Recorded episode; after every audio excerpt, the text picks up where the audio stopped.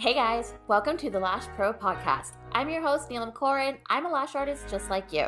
I've spent eight years as a lash artist, but I've been in the beauty business since I was about 16 years old. Things are changing all the time in the beauty biz, and I believe the more you allow yourself to be a student, the further you'll be able to grow. Each week, we bring you actionable tips to move the needle forward and elevate your lash business. Think of the Lash Pro podcast as the business school classes that didn't come with your lash training. Let's dive in. We're back with part two of our interview with Cheryl Peng, the owner of Untamed Artistry. Untamed Artistry was created to bridge the gap between great products and free education. Yeah, you heard me right. I said free education. They created high quality, easy to use products, but also teach lash artists how to use them in the funnest way possible. You have to check out their Instagram.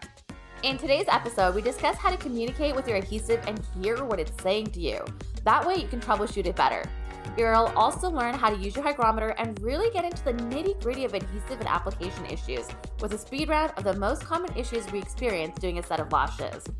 If you missed part one, you'll definitely want to jump into that to learn more about Cheryl, her journey, how to successfully and consistently sell yourself, and techniques you can implement to show up better even if you're feeling extremely intimidated by the idea of public speaking.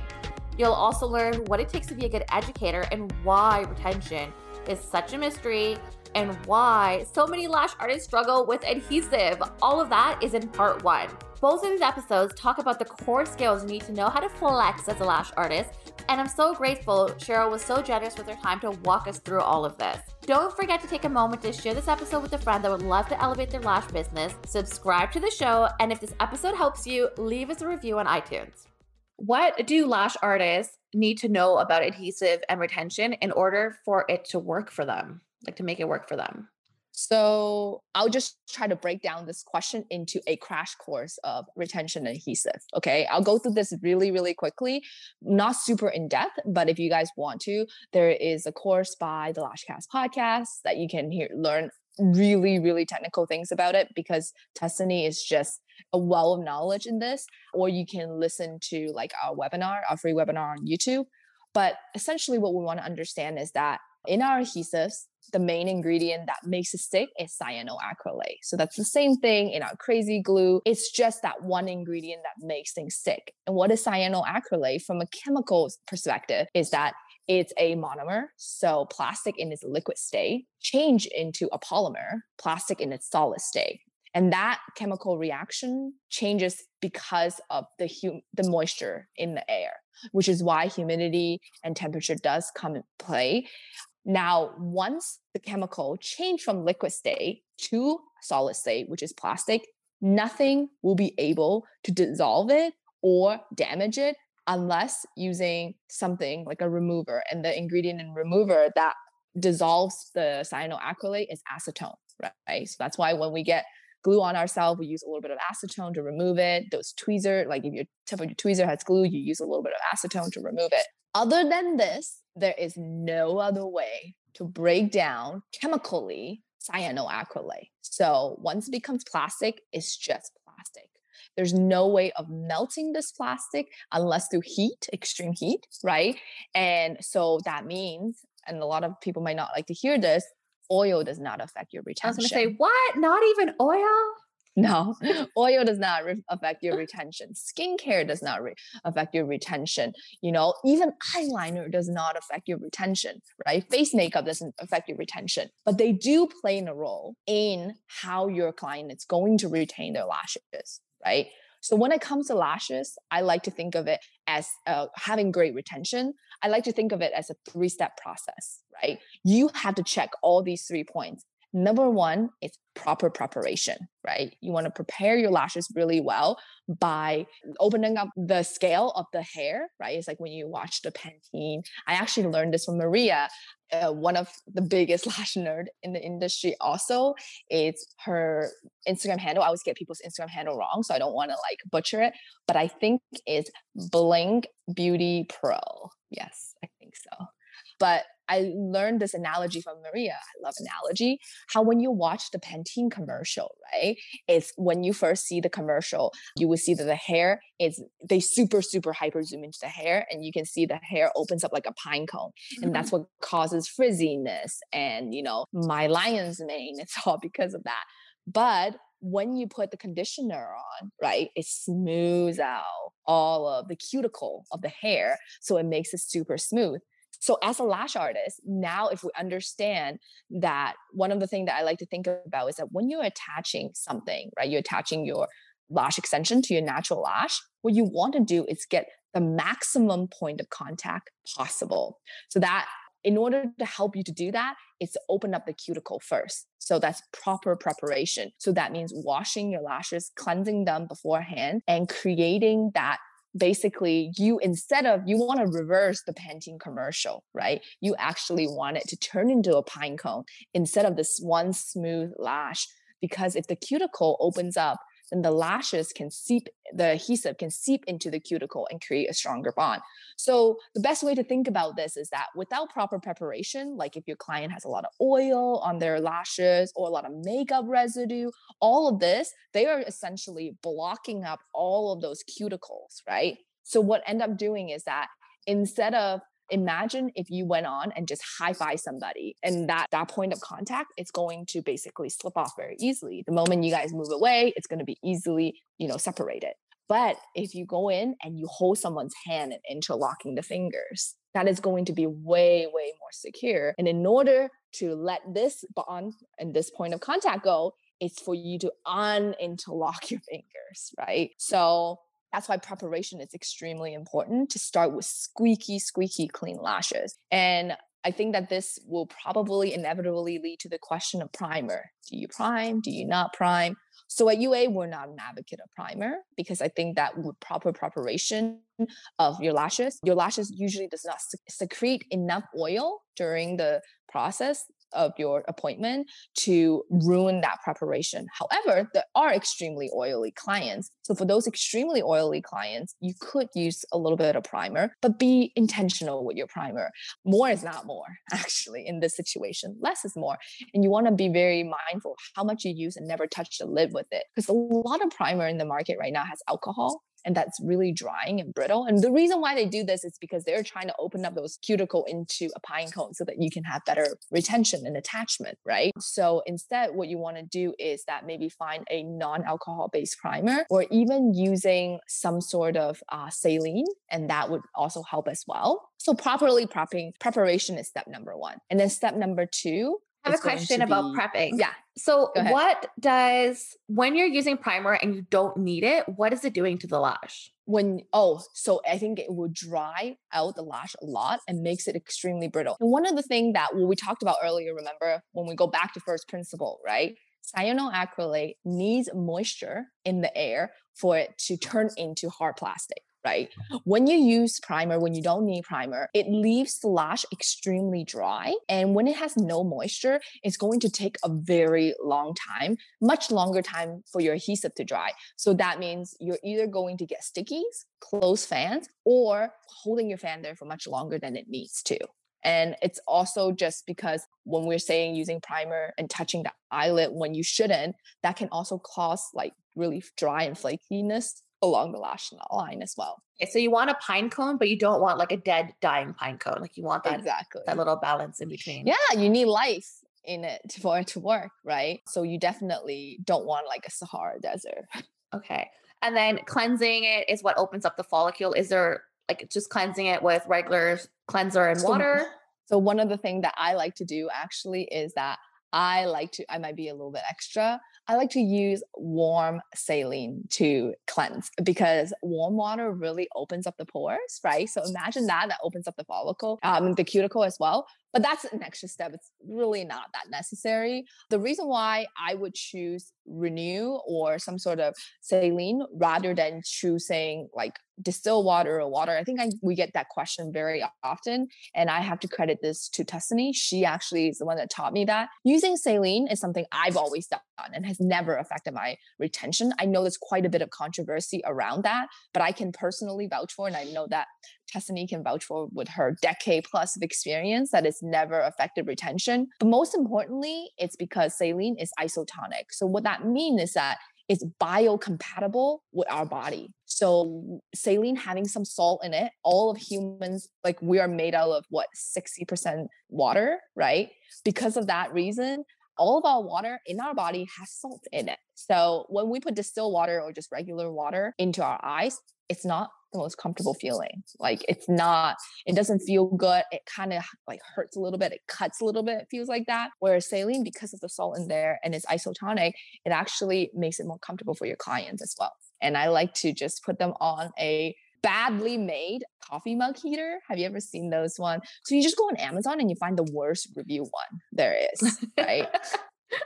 You actually don't want it to do its job too well, right? And then you just leave your bottle of saline on top of that and actually keeps it warm. And I think it's more comfortable for my clients and they're spoiled, so they like that. That's so much smarter. I've had um have getting a baby bottle warmer on my list for so long and I didn't want to spend like 40 bucks on this thing, but like using a coffee cup warmer, like such a better idea. yeah, you just need to get like a really bad one so that you know it's not like it doesn't work too well. Okay, what's after prep? So after proper preparation, the next step is proper application. Now, as a lash artist, if you have to work on one thing, for me, it will be mastering your application. The reason why application is so important is because remember we were saying how cyanoacrylate, when it turns hard, itself cannot be dissolved by oil, makeup, skincare, gunk, you know, all of this along your lash line. Where did all of that start? Like, why does like the majority of the industry believe that adhesive can be dissolved and all of this affects your retention? Like, if you put on oils or you're using oily skincare, your lashes are going to fall off in three days. Like, why do we all believe this? Well, first of all, confirmation bias, right? If someone tell you that one time, you're going to look for it. If someone tell you that, oh, I have really bad retention. And then I go down a list of questions asking my clients, what do you do? What's your aftercare? And then they tell you that, oh, I use an oily skin skincare. I use oil on my face. Then you would be like, oh, I heard so and so also said that. That must be the correlation. Now, one other thing that, which is why I always talk about first principle, it's understanding certain first principle theory. For example, correlation does not mean causation. So, what that means is that just because we can see something repeatedly happen over and over again, does not mean that the theory we have, what causes it, is the right theory, right? So, if your attachment is not good, your if your client uses even not super oily skincare, that gap, any tiniest little gap in your attachment, that tiny lift at the corner, like right at the corner, right? Or even, you know, just not attaching very, like a lot of surface, any of those will get pushed open by the oil because what makes it fall out prematurely is the normal wear and tear. And that normal wear and tear includes blinking your eyes, you know, touching your face, any of normal wear and tear your lashes can fall off if it has tiny little bit of gap. Now, if you add oil into the mixture, right? What does oil do? It creates a smooth surface, right? It glide things off faster. So if you don't have really good attachment, it's kind of like imagine um, you know, you have something like, okay, imagine when you have your ring like you know how sometimes you wear a ring and then it gets way too small and you don't know what happened and you're like i swear my finger didn't really grow but you can't get it off. Mm-hmm. and the only way to get it off is by putting some sort of lubricant on it right? And oil is a lubricant and essentially you're guiding that friction to make that friction less uncomfortable and you make it happen faster essentially right? So oil helps soap helps anything that creates that lubrication.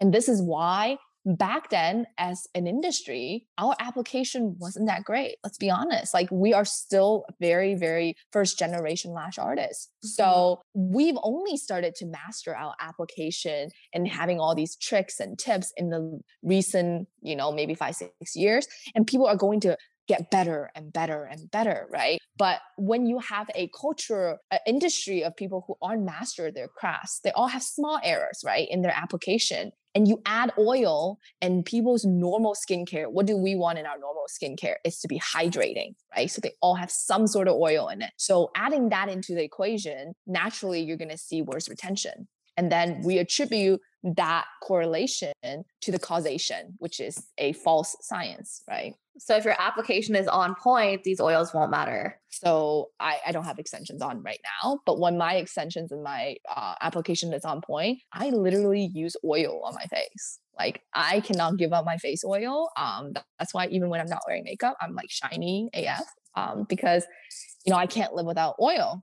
And I've found that like you don't, I have just as good of a retention using or not using oil. And the only time I don't have good retention, it's never because of the skincare I was using. Yes, it does play in a role. So I don't want people to get it confused. If you don't have good attachment, if your client uses an oily skincare, they're not going to have good retention. That's just facts, right? But if you master your retention, then your clients can sleep on their face. They can use oil. They can do whatever they want and go about their life being completely normal and uninterrupted. And they will continue to get lashes. And one of the things I want to highlight here is that lash extensions by nature, it's a high maintenance service to get right? Because it's expensive, it's time consuming. And the last thing you want is to make that process more complicated than it needs to be for your clients. There's already so much like resistance and barrier to entry to having this, what we think it's amazing service. But for your clients, you have to always put yourself in your client's shoes. And one of the things that I always uh, think about with Jeff Bezos, despite what people think of him, right? But in the beginning, Jeff Bezos has always say that it's about the customer. It's always about the customer, right? And I think one of the things that I see in the lash industry, and one thing I like to lead the changes in, is that I think lash artists, I say this in a very, with a lot of kindness, is that we're very self absorbed. We're very caught up with ourselves and what we think are the standards are and what we think it's right. So one of the behavior I see a lot that I am absolutely against is shaming clients right? It's had a flashback of all that, of the Facebook groups, like all the posts in the Facebook groups, like they all just flashed in my mind. I'm like, whoa. yeah, I think that's probably why UA wants to start our Facebook group to not be a community of that. Like we're actually going to put that into you just gave me this idea. I'm gonna put this into our community like rules, commitment to each other that we wouldn't do this. We wouldn't, you know, shame other lash artists and we wouldn't shame our clients because let me give you guys a different example, right? Imagine you're a personal trainer uh, you're somebody on the market looking for personal trainers right? And you're seeing a bunch of personal trainer talking about how look at this person she didn't go to the right person and she broke her bones. Look at that person didn't go to the right person and broke their legs. Do you still want to exercise at this point? You're going to be like how do I know you're not going to do that to me? You know, like at this point, it's either I'm so committed and really, really want to go work out, Otherwise, I'm just going to be like, no thanks. So as an industry, how do we how do we expect us to make eyelash extensions prevalent, which is our job, right? To make our goal as lash artists is that every woman wears extensions, even the ones who's allergic, right? That would be our dream. Mm-hmm. But how can we do this if we are actively scaring our customers away? You know, never thought showing, of it like that before. Yeah, like if we show them pictures of lash mite all the time, which everybody has, which that's the most funny thing is that everyone has it. Even the one who don't wear lash extensions have it, right? But if we constantly try to scare people with these type of photos, we scare people with bad aftercare and we blame our clients. How are we going to expect people to everyone and everyone's mother and aunt want to get lash extensions because I you're our job as a marketer and a salesperson, which you are once you run your own company, is to overcome objection, not insert objection. Right. So there's a place and time for you to talk about why your service is different, but it should never be at the expense of your clients or another lash artist. All right. So attachment is like the number one thing to go with application. Yes. So attachment is the most important thing. So two rules here in attachment, right? For me, number one, it's like flush against the natural lash. So I shouldn't find any lift or gaps or anything like that because those lifts and gaps are the black holes, right? And then the makeup builds up, the oil builds up, right? Even if you don't wear makeup, natural oil builds up. And then that gap gets larger and larger and larger over time. And then they will prematurely fall out as every lash artist, I think it should be your goal to aim for your la- your clients to have lashes without falling out without a natural lash. It should be every lash artist's goal to get that, right? And the second thing, key element in attachment is maximum point of contact. So with a classic lash, you want to dip as long as your natural lash. Like if your client has a six millimeter natural lash and you're applying a eight millimeter fan, uh, like a eight millimeter classic lash on her, you want to dip at least five millimeter of glue. That's what you want to do. You want that whole entire lash to be up against each other because that's the only way that you can guarantee like long lasting retention. This is probably why a lot of people in the beginning would tell you that my classic retention is much better than my volume retention. It's because when it comes to volume, they're making the wrong adjustment. Because volume has a much smaller base, right? An ideal fan is two millimeter base. So the most we can attach will be a two millimeter like attachment, right? So it's up to you to kind of optimize and make it more efficient, which is why we have techniques like threading, wrapping. All of this is just in some way trying to help you guarantee more attachment because when it comes to attachment, more is better. How do you do that if you have like a straight lash and you're using a D curl? How do you so, maximize that attach like that contact surface? So what I would do in that when you have a straight lash and you have a D curl, what you want to do is always want to come from underneath. So that by hooking the lashes, you are now using leveraging the curl in the D curl to lift up the straight lash. So it's very unless your natural lash, like it's basically a seesaw, is that what they're called? A seesaw, right? Of weight distribution, right? Mm-hmm. So if D curl is the thicker lash, which naturally it's relatively easy for you to use the curl to lift up the straighter lashes. Okay, so we got prep, we have application. We're also running. Um, okay, so the last point in coming ha- uh, in having great retention, it's going to be your environment, like your adhesive management. So really understanding how to manage your adhesive. Imagine yourself as a boss and your adhesive is your worker right? You need to know in order for your worker to perform effectively and in order for your worker to help you build the business of your dream, you need to first understand how to manage them and what to tell them to do and know that like what do they prefer, when they work best, their learning style, their feedback preferences, right? All of this. So you have to understand your adhesive right? It's all about adhesive management. And adhesive management comes down to a few things. Number one, it's how much adhesive are you using, right? You know, there's so one of the things I find it very tricky about language it's interpretation, right?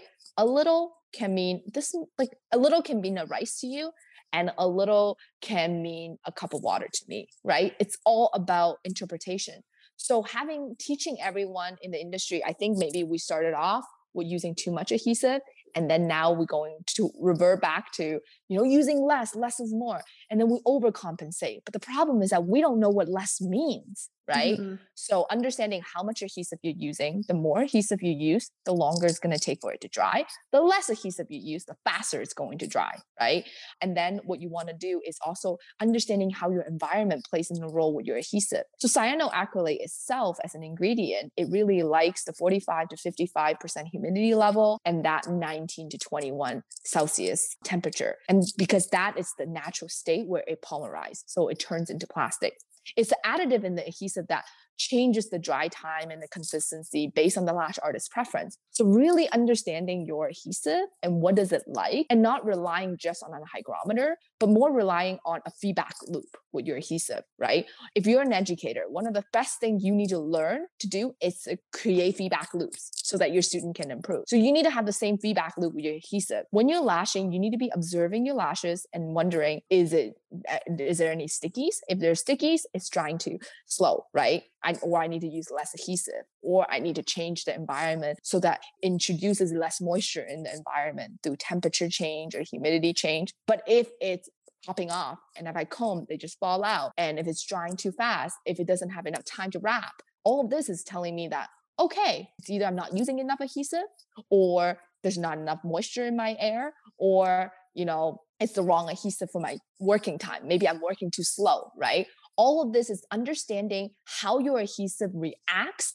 and having that feedback loop And I know it sounds silly, but in the beginning, because I really, really, really, really struggle with a retention in the beginning of my career to a point where I lost 99% of my clients. I don't know why that one girl stuck with me. Like I I do not understand, you know but I lost every client. But to me, I realized that even a hygrometer is not reliable. What the manufacturers say about the adhesive is not reliable. Even the adhesive changes through the day because I had a really, really big window next to me, right? My environment changes constantly, where in the morning it's way hotter and then mm-hmm. at evening it's way cooler. So being able to really control your environment is really, really important. It's like conducting a good science experiment. It's being able to control your environment. So, with that being said, you need to have a feedback loop where you're constantly in conversation with your adhesive when you're lashing and not mindlessly lash, but rather ask yourself, is it drying too fast? Is it drying too slow? Now, at this point, when I lash, I can pretty much say with 90% confidence at the end of my set how long this is going to last. So, you know, that will be the last most important point of retention so much good info. I feel like you're giving us just a full on mini course here. This is incredible. Okay. What is a feedback loop? So, a feedback loop is when you are essentially asking for ways to improve, right? Like, in, for example, when you are designing a training course. Like, one of the reasons why people are very hesitant on launching online lash courses is because it's so hard to create feedback loop virtually when there's no one talking to you, right? You can't look at someone and look at the way they make fans and be like, okay, you need to adjust your finger a little bit. You need to tilt your direction a little bit. It's essentially the person, the partner, the thing that you're working with, it's giving you a feedback for you to improve and get better at right? So in this feedback loop with your adhesive, what you want to do is that you want to observe your adhesive. And like for the first five minutes when I'm lashing, right? I first of all, like I wanted to kind of use this opportunity maybe to debunk hygrometer a little bit. I know a lot of people rely very heavily on hygrometer, and we get a ton of question all the time saying, "Hey, like you know, your glue set it works here. My hygrometer says we're there. Why is it not working?" Right? But the problem with hygrometer is that the hygrometer we use are commercial, like are not like industrial version of it. So they're not very accurate, okay, in the first place. I have once bought three hygrometer in put them in the same place and they read completely different thing, which is the reason why I lost 99% of my clients because having some of biases in my head, I'm thinking, okay, hygrometer says 40 to 50% humidity, whatever temperature. I'm there all the yeah. time. Why is my adhesive not working? And it was extremely frustrating for me to a point where, you know, I quit lashing.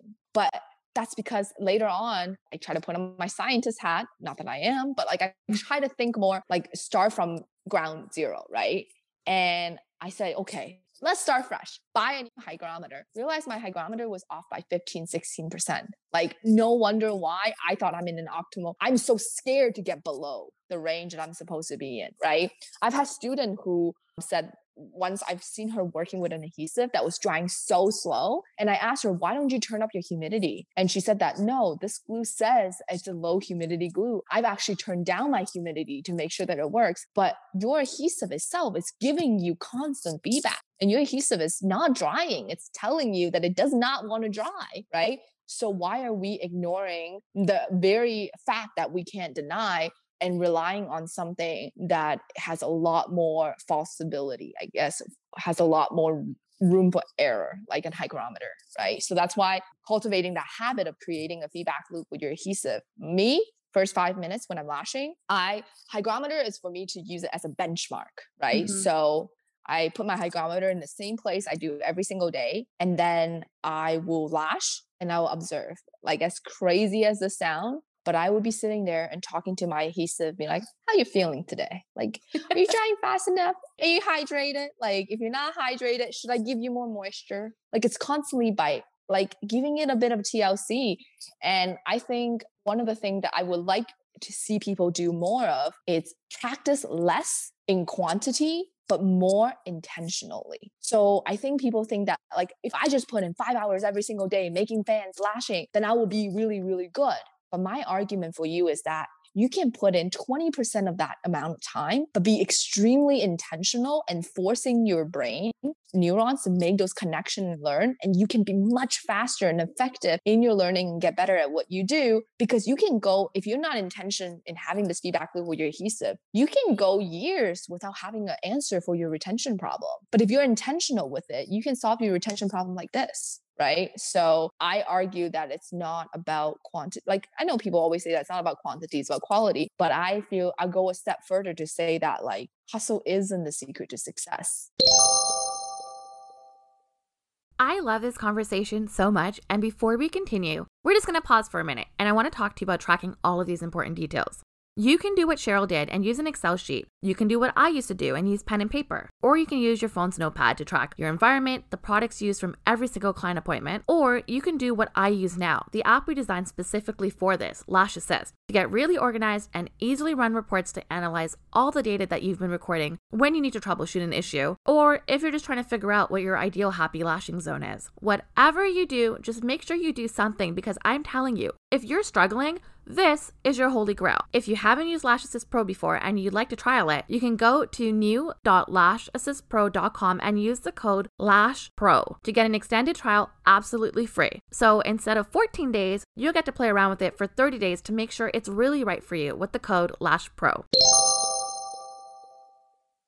But intention is the secret to success. Always got to be asking, like, why and how two main things like why is it doing it? And how do I adjust it? or like the two main questions to keep in mind. And keep trying it until like Albert Einstein said insanity is doing the same thing over and over and expecting different results right? If your adhesive is not working at 20 50% humidity and even if UA's website description said it's a 50% humidity you cannot keep working in that environment and then just blame it on a glue. Instead you need to be like all right what do I understand first principle about cyanoacrylate is that it needs moisture in order to turn hard and stick. So if it's not drying, it's either option A, this glue has it's faulty and has some problem, and option B is there's not enough moisture. You can't know for sure if this glue is faulty and have any problem, but you can introduce more moisture into your air. So why not try that first? And if that still doesn't work, then okay, it's probably the glue, right? Even though that chance is very, very little, but I'm not going to be the person that says like we never ever have faulty adhesive because at the end of the day, human are prone to error. Like these are man-made products, right? But it's up to us to test our theories had so much struggle with that at the beginning of lashing and like for the first couple of years of lashing, not just like the first six months. And like I was throwing away glue because I had two hygrometers side by side that gave me like they're off by 10 to 15%. And like it's oh. reading what it should be reading. My glue isn't working. I buy new glue. I'm like, this is garbage. Throw it out after a week of trying to use it. And it just wasn't working. It wasn't until I started making note of things every single appointment. Like my room temperature, my humidity, and using the hygrometer and using one hygrometer, not using two anymore, using one and like not knowing, like not using it as a comparison for like the temperature that I need to be in, but using it as in like mm-hmm. as I'm mm-hmm. lashing. If it's saying if everything's working, everything's setting perfectly, I'll take a note of that temperature. Like even if it says like 25%, I'll write it down. And if it's doing it every single time, then I know, okay, it doesn't matter if it's not 50%. 25% is where I need to stay. And like till today, I still write down absolutely everything, including like how I primed, how I prepped, just so I know if there's ever any sort of like someone's coming back with really crappy retention, something's not working. Like I know why. And I realized as soon as I slack off and I stop doing that is when I start getting into issues again. So like it's so important mm-hmm. to note it all down. Yeah, for sure. Like all my students have seen this. I had like an Excel spreadsheet doing exactly what it is that you do. And I think human are habitual animals. Like we, one of the skills that we have that make us intelligent life compared to like other like elephants or like even elephant is extremely smart but like other animal is that we can recognize pattern and then we find a way to communicate these patterns to make us more and more efficient right? And the first step is to observe these patterns right? and that's what you're doing with your recording. Game changing. So i know mm-hmm. for humidity it'll affect the way that you're applying the lashes like drying too quickly like drying not quick enough. But does it affect the actual retention like the end result so if you using your adhesive in the right environment where you let enough time where the lashes uh, the adhesive going back to what we talked about in the very beginning about the cuticles in the hair right? Like if you give enough time for this adhesive to seep into the crevices of the pine cone right into the cuticle and it dries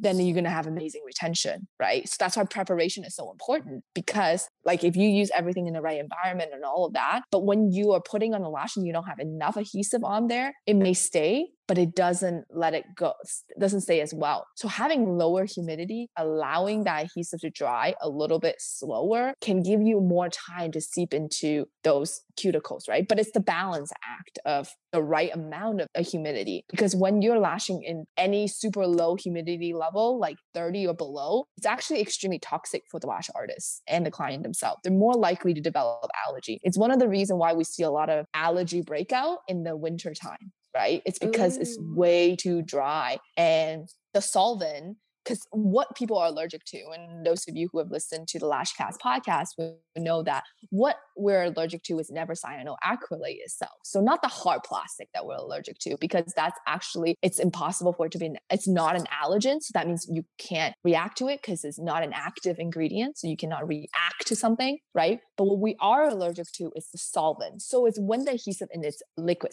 state that we're allergic to. So that means it's also an over time of exposure. The longer you lash in a low humidity level, that means the longer you are exposed to that adhesive in its liquid form, the more toxic it is for you as a lash artist to breathe in, for the lash client to be exposed to, which is probably why for someone like me who's very allergic to extensions, one of the first thing I did that really helped me was to have shorter appointments. When I cut my appointments from two hours to one hours, I'm the best clients, my lash artist would say, because I bring my own fan to my appointment, you know, because I pre-made my own fans. I bring them to an appointment because I know that I can't lay on that bed for too long. The moment it goes over an hour, my symptoms would get worse and worse. So it's good to know. I never thought of that idea either. That's a good idea. Limit your exposure, bring in your own fans. I hate laying there for so long. I'm the worst client. You don't want to lash me. I'm literally the worst. Okay, I want to go through some questions that I've seen pop up constantly on Facebook groups. And we'll kind of do this like a speed round. And I'll try not to like ask too many questions. Okay, I'll probably ask some questions still. That's okay. it's hard because I really, like I really enjoy chatting with you and personally I love long format podcasts because I rather listen to one long podcast over and over multiple times than listen sort through a million podcasts that like find things that's important. But I'm not trying to say that this podcast that you should listen to over and over again, but I'm sure that we can give them a lot of gems. And like there's so many things like you say, and I'm like, I just want to bite into it a little bit further and just pull it out because I feel like that's where like that bulk of knowledge is there. Okay. So there's a client, she forgot she had lash extensions on. She rubbed her eyes and a whole bunch fell off. What hmm, happened? Application. Application. because if if imagine it's going back to that example that we were saying how if there's a gap, right? Like you are going to whatever that comes in contact, foreign objects like eyes rubbing, that's a lot of friction that you're creating along your lash line, right? And just imagine those frictions are going to pop up anything that was not attached properly. Okay. Lashes aren't sticking. Like you're trying to apply them, but they're just like not applying. Like they're just sliding off.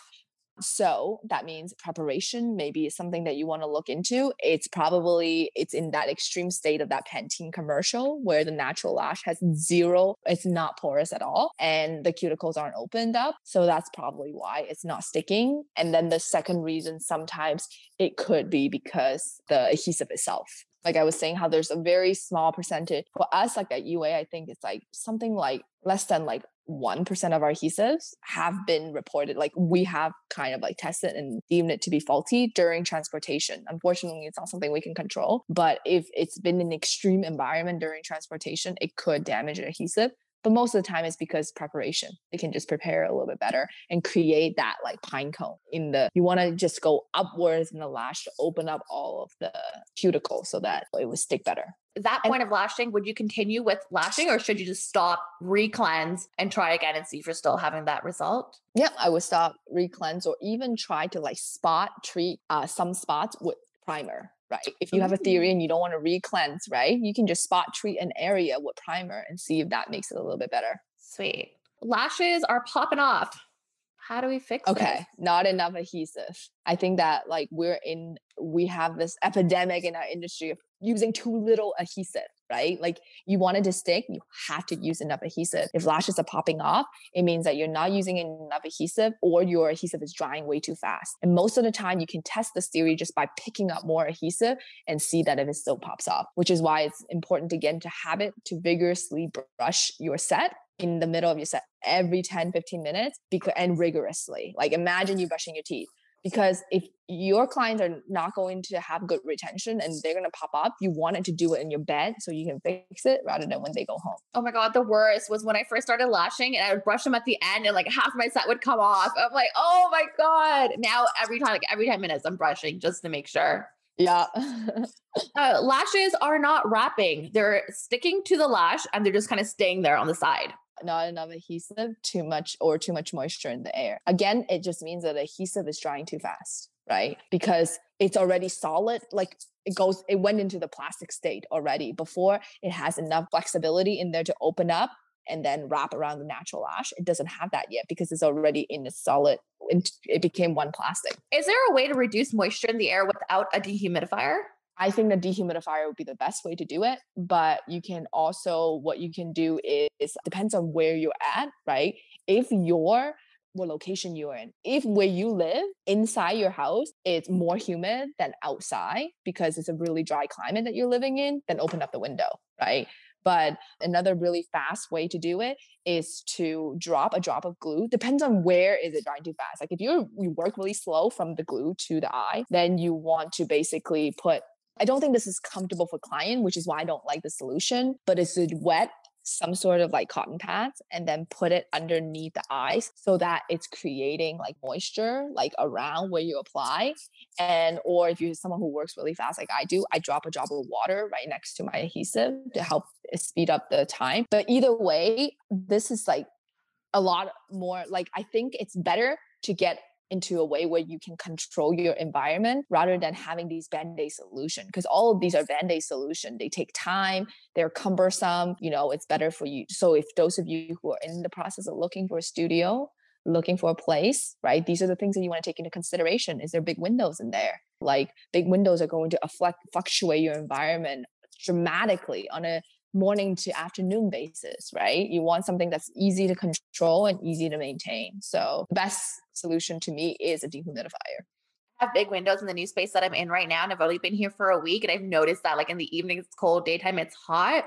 Daytime, I pop open the window, but I need to get an AC in here because I haven't used glue rings in like six years. Like I still have them sitting here, and I find myself now pulling out the glue ring because I'm more likely I'm already wearing a Mhm. mask and using the glue ring just to get a little bit closer to the lash. But it's not something that I want to do. AC is important. Exactly. Mhm. Yeah. So I wanted to kind of come in here and talk about this, like, because I see this question a lot on my DM. Um, I want to answer it once and for all. When someone tells me that, how can I solve my environment problem? I don't want to invest in an AC. When I, how can I solve my environment problem? I don't want to invest into these dehumidifier, humidifier because they're so expensive. For me, I think of it like this, right? We talked about right in the beginning of this podcast. As a business owner, you need to learn how to take risk. And this is a very safe, calculated risk to invest in X amount of dollars for the comfort of your clients, to a better retention and for better reputation for you. It will pay it back in tenfold, hundredfold, right?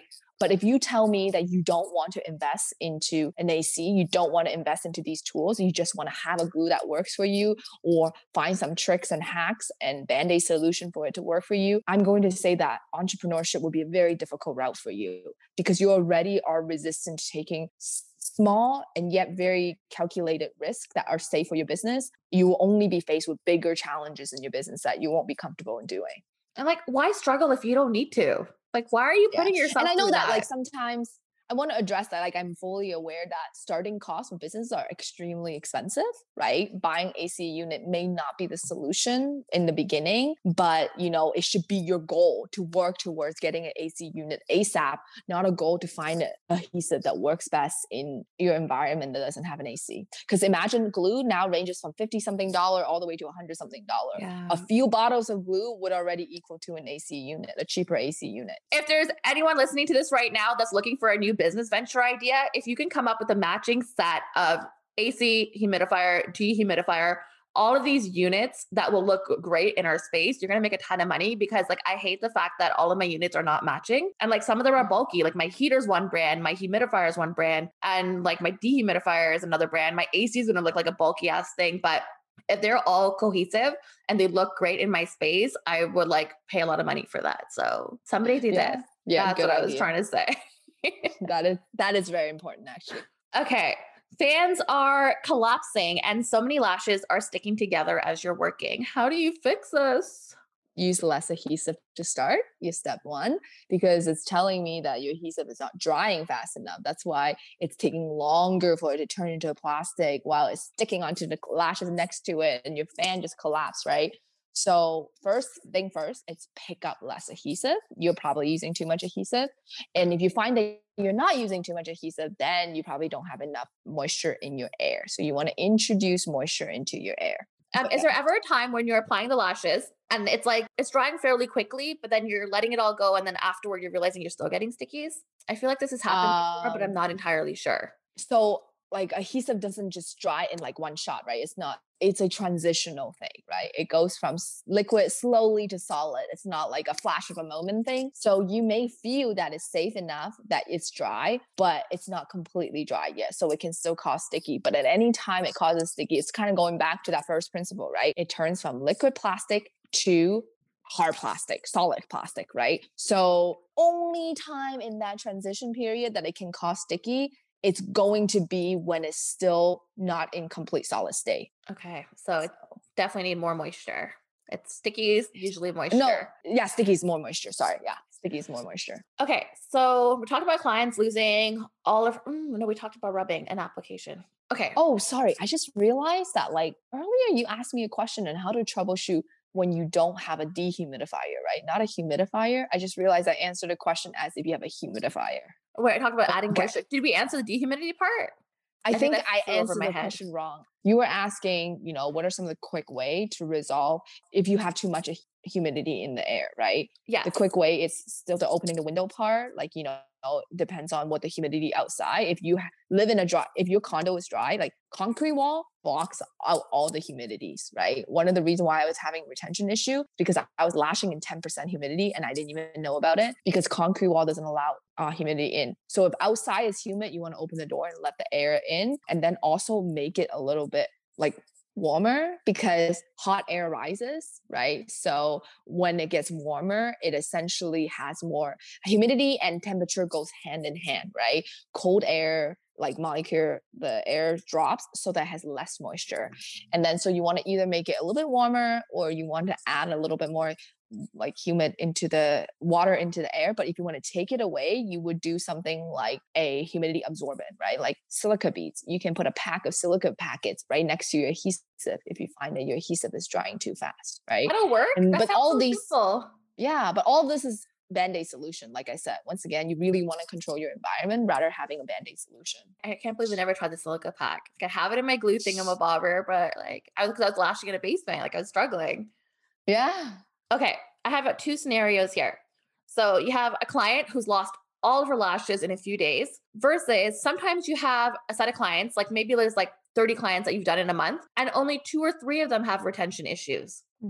So when all of your clients lost their lashes is 100% your fault, you know, because that means you need to go back to drawing board, investigate, do what you do, having a really detailed tracking to start recognizing pattern, what jumps out at you. Um, it's definitely going to be something you have to go back to the drawing board one step at a time, investigate your preparation, your attachment, your adhesive management. Right. If only a few of them has these retention issue, then retention, a small element that I haven't really talked about that is based on the client, but that's genetic. It's not aftercare, but it's genetic, right? Some clients just naturally secretes a lot of oil so that they don't have very like pine cone like cuticle, right? Their hair is perpetually in that Pantene state. It's great for, as Maria would say, it's great for your hair, but not so great for your lashes if you're trying to get extensions, right? So because of that reason, through normal wear and tear, it will fall out really easily. And then also it could be because somewhere along the line, even then, those situations, it won't be falling out immediately. They would just have one and a half to two weeks retention Yeah, but if you're having like one or two clients who are having dramatic fallout, once again, it's 100% your fault. so it's even if it's small and it's an outlier, you still have to go back to the drawing board, which is why having notes is so important because you can pretty much pinpoint exactly what went wrong, right? All of this, like hormones and like all of this, like they don't actually affect retention in a way where lashes prematurely fall out, right? But if you find that your client come back and they said all the lashes are gone and they also have their like catagen and like their teenager and adult lashes on, then it's not a genetic problem. It's not a hormone problem. It's an attachment problem. It's an adhesive management problem. It's a preparation problem.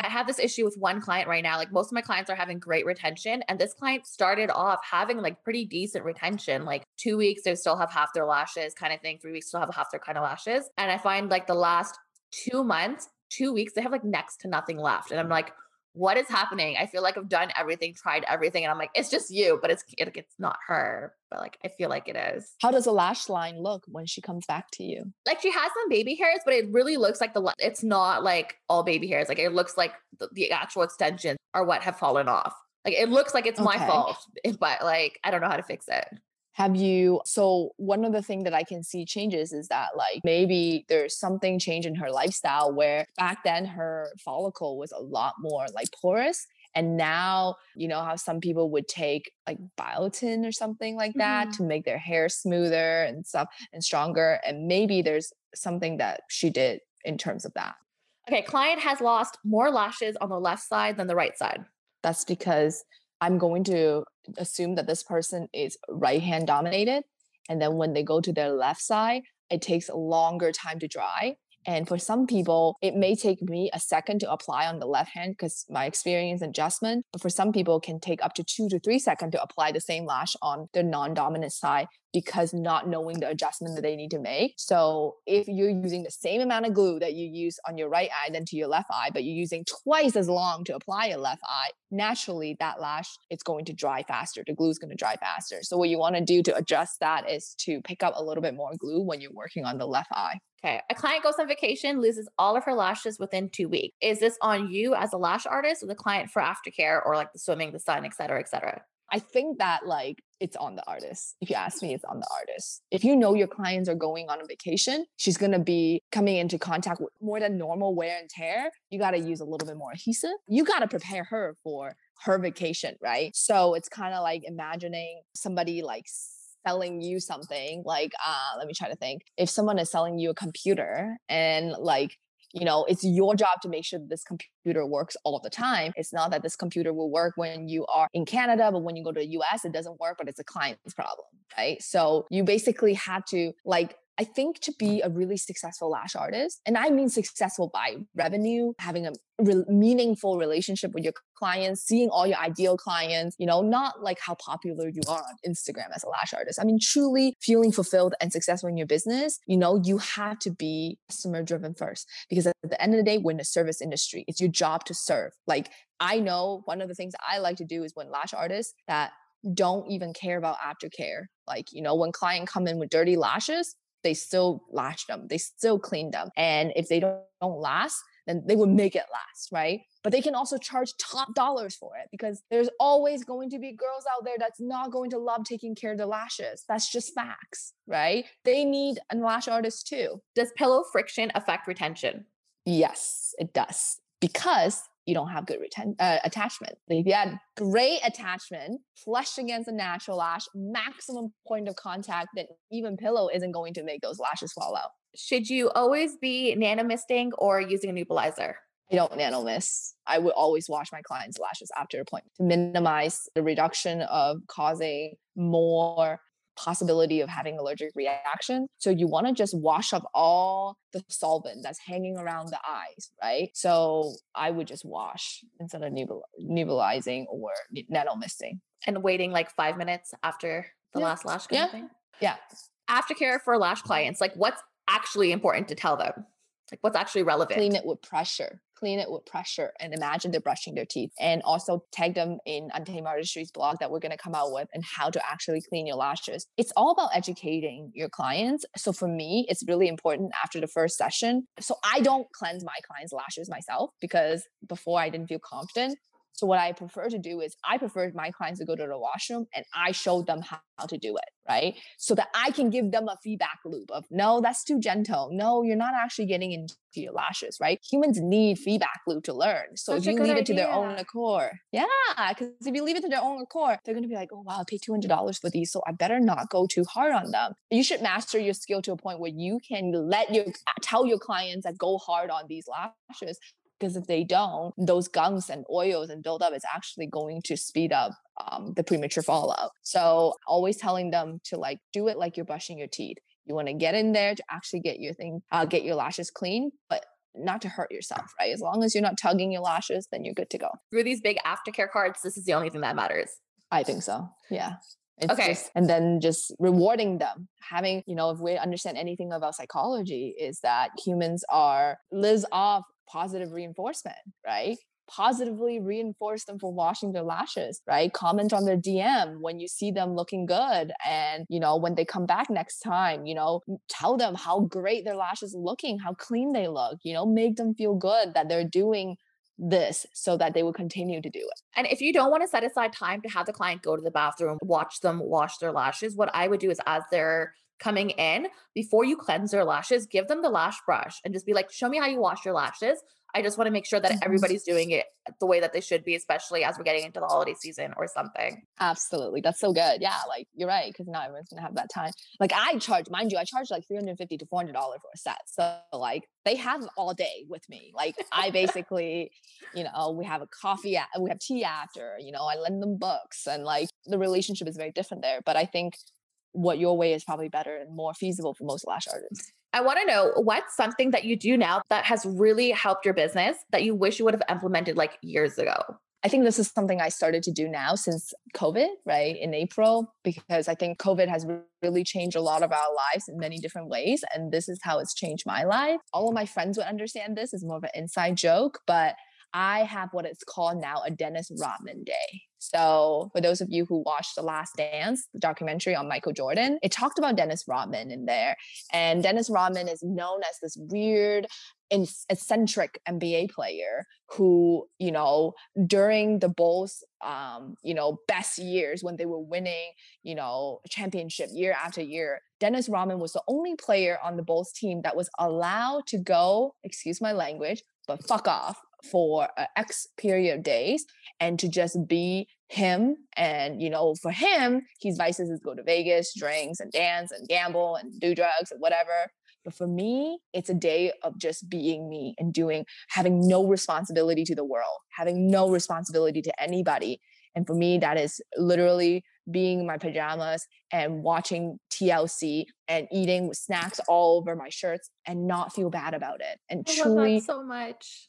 Yeah, because I think we have an epidemic of self criticism and perfectionism, right? It's that voice in our back of our head always saying you should be working harder, you should be doing more. How many meme do we see that if you don't come out with quarantine learning a new skill, then what have you done with your life, right? To me, it's so toxic to have those kind of thing. Whereas um, for me, it's it's so funny because I actually already been doing a variation of that before that already. But this really kind of solidified the concept where I can give a name to it. You know, it's having a Dennis Rodman day where I just do absolutely nothing and feel and do not feel bad about it. And sometimes before I would get into those mode, but it would last for weeks. It's what we call a slump. It's what we mm-hmm. call a burnout. It's what we call, you know, um, the valleys, right?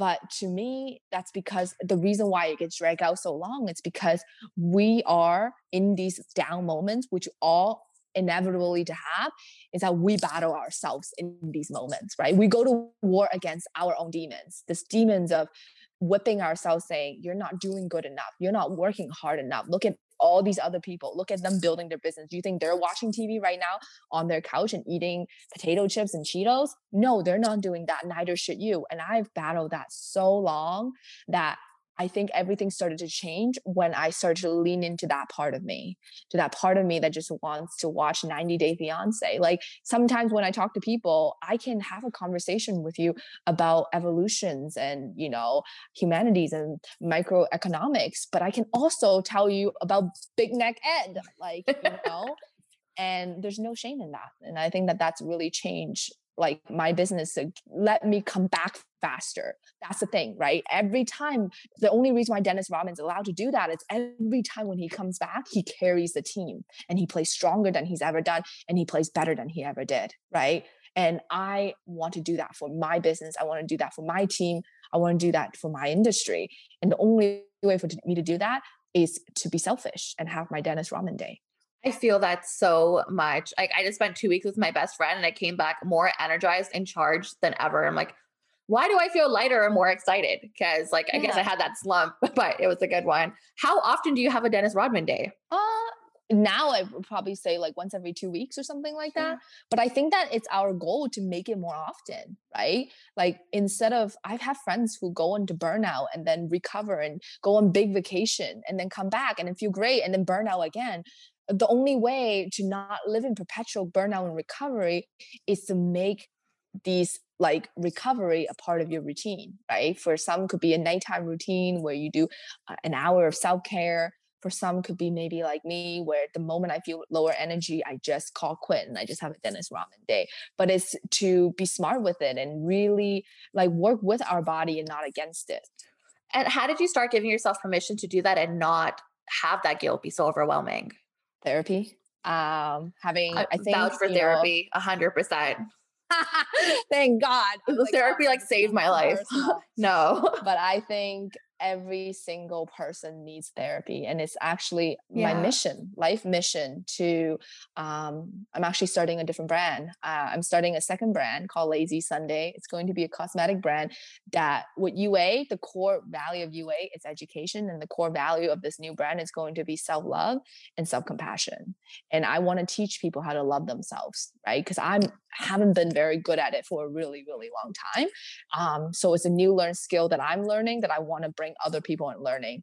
That's why I know that uh, someone made a comment in my LashCon talk that Cheryl is trying to dismantle the hustle porn one video and one conference at a time. And I am truly trying to do that. So um, I think therapy really, really helped. And having someone who is extremely supportive to tell me that like it's okay, that like I'm fortunate to have someone who loved me, my boyfriend who loved me, even when I don't, when the whole world stops spinning and I just want to be the worst version of me you know? So i think having knowing that you are loved not when you're successful not when you've accomplished this not when you achieve this true definition of self-love is loving you as you are right now yesterday the day before last year and the day you were born right? It's not have judgment on yourself because judgment is the most harmful thing. So yeah that hits so hard like so hard and guys, like if you're listening to this and you're not there yet, just know like it's a process and therapy is it's literally been life changing. So if you're struggling with this and you need help like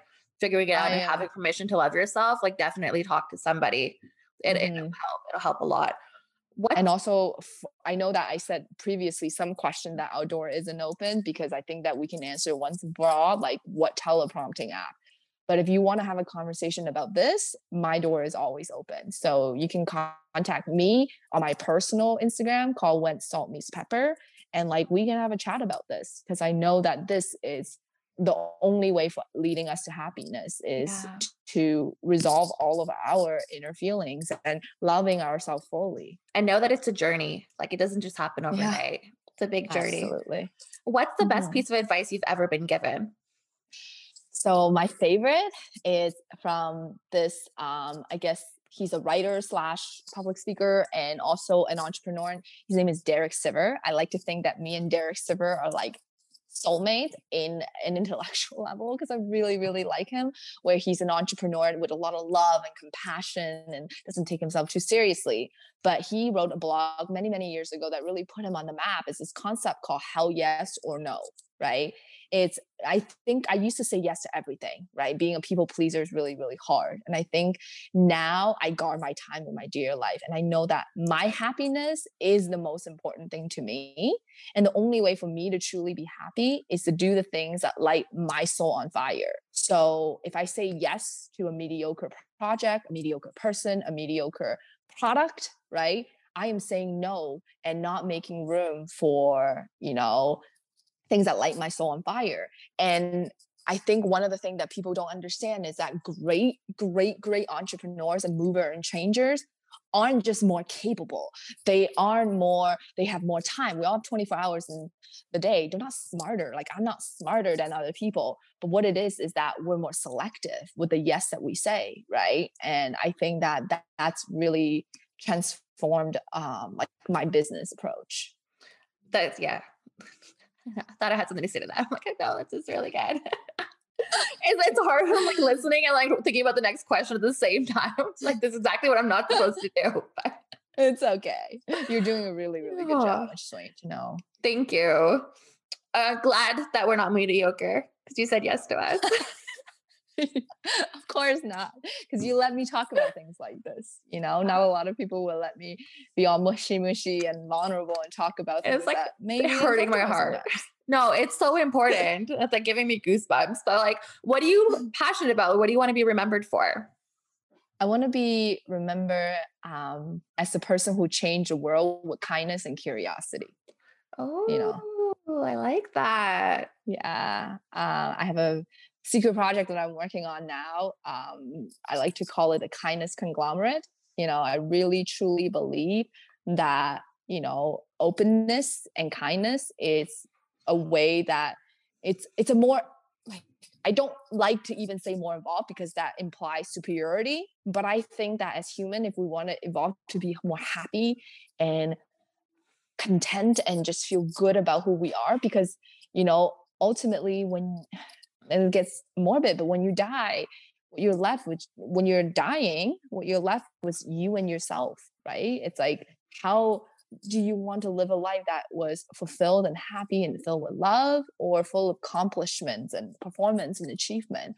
For me it's going to be love and happiness and i think that that's ultimately going to i've seen personally that transformation has made on so many people in my life and i want to continue to do that. I want to continue to spread that kindness and the only way i got to understanding kindness and wanted to do this is through curiosity. So i think that curiosity and kindness can go hand in hand and if they are done well together they can change the world. I love that you have all your values figured out so strongly but i feel like openness and kindness is like the basics of humanity and people struggle with this so much and i'm like how do you live your life not being kind to other people? It makes me so angry. Like it's just so basic yeah. I want to highlight here one point for my listeners, something to really think about is that kindness is not niceness. It's very different. Being nice, it's a way to signal so that other people like you, right? And in our company at UA, one of our core value at UA is clear is kind. Kind is not me constantly giving feedback, uh, compliments, and saying you're amazing and blah blah blah. Kindness is clearly de- ex- communicating my expectation, clearly communicating our values, right? And setting it so straight that everyone else are in it for the same reason or they can be pursuing something that they love right? I truly believe a world if everyone pursuing what they love would be the most beautiful and amazing world in the ever right? That's my i guess definition of utopia. I don't even believe in this concept of utopia but um you know and i think i for a really long time confused niceness with kindness right? I always thought that if I'm nice, then that's being kind.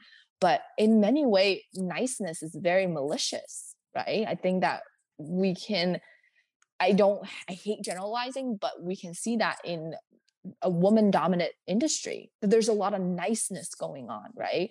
But the moment when your niceness isn't reciprocated, you are offended. But that's because it was never a gesture of your value, but rather a gesture of signaling. I've never thought of it like that before. My mind is kind of blown right now.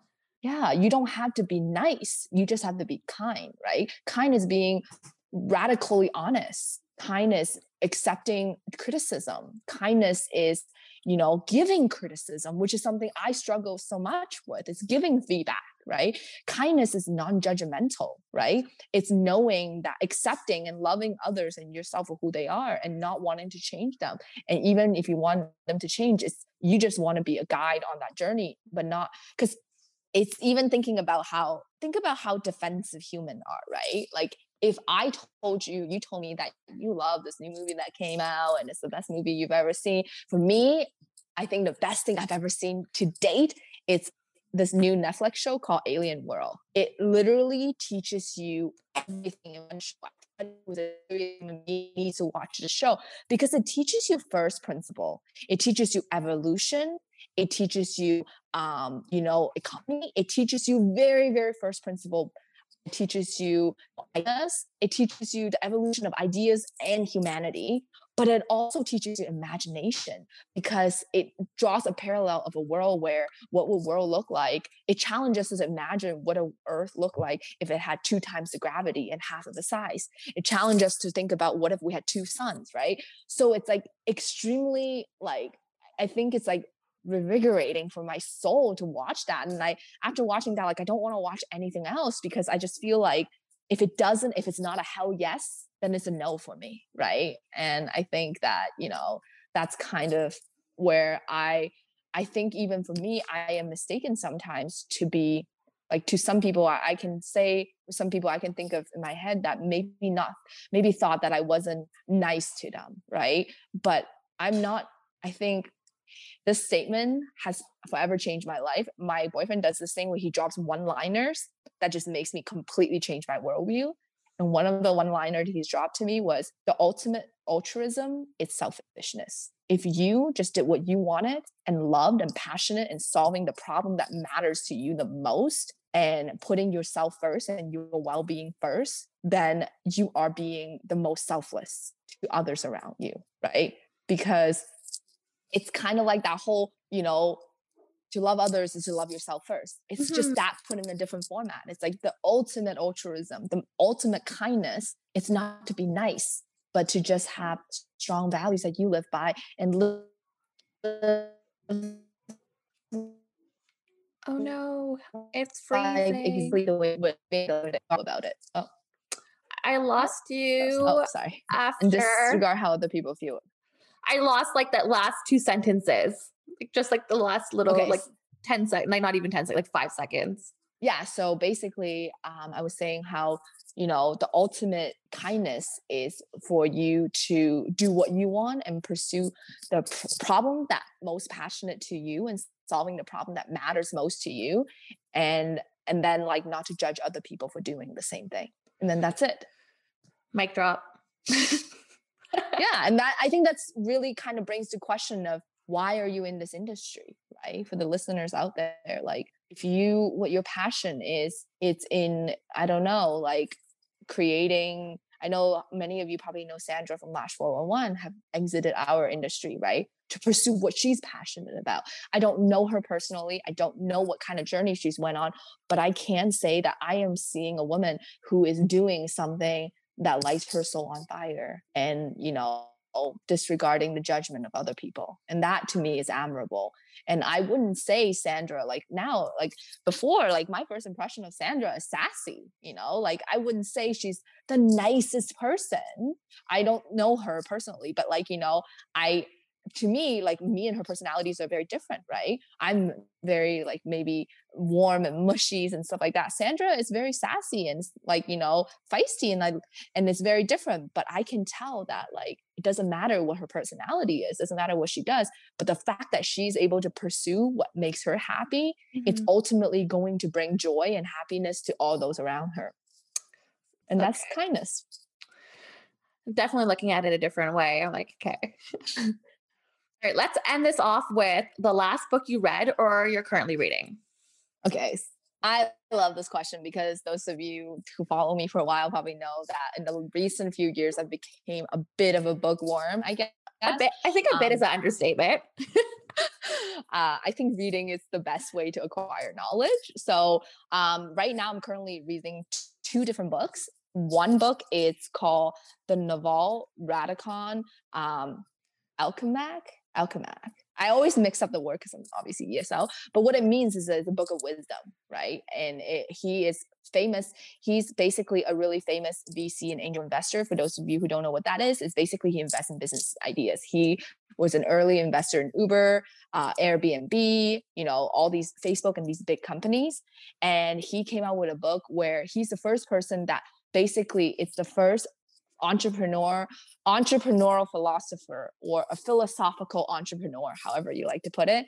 But he really talks, bring forth the conversation about happiness and wealth accumulation at the same time these two things are not mutually exclusive. For a really long time, maybe my parents' generation, our grandparents' generation, the wealthiest people weren't the happiest people, right? Because it took a lot of effort to accumulate wealth and we didn't really understand happiness. So, one of the things that Naval said that's really impactful is that he said the basic human pursuit are wealth. Um, what is it? It it's sorry, survival. Wait, like something like wealth and then uh, health and then happiness right? That's a basic pursuit of humans life. But in reality the importance is in reverse. The importance is happiness health and then wealth right? And this book really gives you wisdom and how you can have both. Like what does it truly mean to accumulate wealth? And that's through ownership and leverage and being a knowledge worker in this creators economy. And what does it truly mean to be happy is to not have you know attachment to your identities and your material belongings like i've been there before guys like i've been that girl who you know bought chanel bags because i wanted to signal to the world that i've made it in poker i've bought designer things like you know if you look into my closet i think i have way more designer items than people expect me to have where now i wear the same sweater every single day but i am a much much much happier person that i've ever been you know so I think um, that's something that's really impactful for me. And then because I'm always you reading multiple book at the time. So the second book I'm reading, which I'm really trying to introduce into my life, is some fictions. Um, because I realized that creativity is to be found everywhere and actually you know i want to encourage knowledge worker to not restrict yourself to nonfictions only which i have done for a really long time but find you can find so many wisdom in fictions. So right now i'm reading this book called a name a man named Ove at night and this book basically talks about like you know an old man at he's 50 being retired lost his wife and how life doesn't really mean anything to him and how he's again defined happiness and you know meaning in life through his surrounding right? Um, so i think it's a very it's a book that you're going to laugh you're going to cry it's extremely emotional but one of the things that i always believe it's it came from my dennis rodman day right? Is to know to watch things that we don't because as a business owner you can easily get caught in just wanting to read all of the um, business books and you know nonfictions and every waking moment. I've been there before where i don't even listen to music anymore because every time i listen to music i feel like i'm cheating on the podcast i should be listening to. I'm cheating on the audiobook that i should be listening to. It's in this perpetual state of let's be better let's be better. But sometimes self-development and self-improvement can become a toxic habit and i think that it can easily become that when we're in a society that really praise hustle, right? Um, and performance. We're super performative based, right? Like even thinking about and watching Netflix really helps with that. So those of you who might know, UA's launch was really, really funny last year, right? And initially, I actually was going to launch something much meaningful and deeper, but one day I went to watch movies and I watched an Old Spice commercial in the beginning of the movie. So I was like, you know what? Never mind. We should be doing Old Spice because if I do an emotional story of why I founded UA, what's the meaning and value behind UA, I'm making me the hero. You know, I'm talking about UA, I'm talking about why we're special. But if I made a video that made my audience laugh and related to them and drawing parallel between finding the right lash brand and finding the right life partner, that's for them. It's not for me. And that would have been a way better and effective marketing strategy. Who knew I could just have a drastic change in my marketing strategy to lead to the success of UA through going to the movies. That was epic. It was so good. I love that commercial. If you guys haven't seen it, you need to go check it out. I'm pretty sure it'd be like on your story highlight somewhere, right? It has to be. Yeah. So good. Okay, I've kept you on for like hours. We've literally okay. been on for like three hours almost. Thank you I really, so really enjoyed the conversation. I'm glad you enjoyed it. Let us know where our listeners can find you, and I'll pin all of your information in the show notes as well for you. Okay, so you can find me at my personal account at when salt meets pepper if you want to talk to me personally. But otherwise, I, I highly, highly encourage you guys to follow our Instagram at untamed.artistry and then also our YouTube Untamed Artistry. And lastly, I want to shamelessly plug that Untamed Artistry now has a free volume refresher course and that we've devoted three hours of free content, decades worth of experience that is going to be completely, absolutely 100% free for lifetime access. So I'm going to give you you guys have I'm mind blown. the show no mind you that this is a refresher course it's not a certificate course it does not replace proper formal training. It's just for you to you know learn some of the tricks and hacks that me and my team have accumulated over like collectively we have over two decades of experience in lashes. So you know we just wanted to share all of that with you guys and really truly be a changer and leader in elevating the industry standard. You know we want to do more than just saying it but actually do it through action. Guys are you hearing what she's saying? Untamed artistry is giving you three hours not like three little webinars, three hours of volume refresher training for like absolutely free. That is insane. That is unheard of. I can't wait to check it out. And if you haven't already, and this, okay, if this podcast has helped you and you still want to learn deeper and do a deeper dive into retention and adhesive, if you go to Untamed Artistry's YouTube page as well, there is a solid, solid course in there. There was a webinar, right? It was a webinar that you did that really dives into like the more scientific side of the retention of adhesive, what it's made out of, and how to work with it better as well. So check that out so you can be an adhesive whiz. Yeah, I hope that at some point in our industry, no one will start having retention problem and everyone just understands adhesive retention more fundamentally that we can all just be our own troubleshooters instead of going to our friend like, what adhesive do you use? What's your favorite adhesive? you know, but mine is UA's retention, obviously, because we choose high quality ingredients and we really work closely with a chemist. And most importantly, I think it's because it's very, we're very meticulous in the quality control process where we do small batch order. So we order actually twice three times a month. And at the bottom of our bottle, it's dated. So any of you, we have challenged ourselves so much to a point where we said we'll put a date of our adhesive at the bottom of your bottle so you hold us accountable that we'll never sell adhesive that's older than a month to you. That's why I originally bought your adhesive because I'm like, I believe in you. I believe in what you say. And the fact that you are completely transparent and you do the small batches, I'm like, if something were to ever go wrong, like she would tell me. So like yeah. I can put my tr- my business in your hands. Like I trust that. Yeah, thanks for that. Thank you so much. All right, thank you so much for being here. It was really nice chatting with you. Thanks for mm. having me, and I will talk to you later. Okay, input mind blown emoji. Cheryl is such a unique person to chat with, and the amount of knowledge she just shared is unbelievable. Don't forget to check out the free UA refresher training for lash artists she's made available and everything will be linked in the show notes. So it's super easy for you to find at neelamkaur.com forward slash L04. That's Neelam Kaur, Kaur spelled K A U R dot com forward slash L04.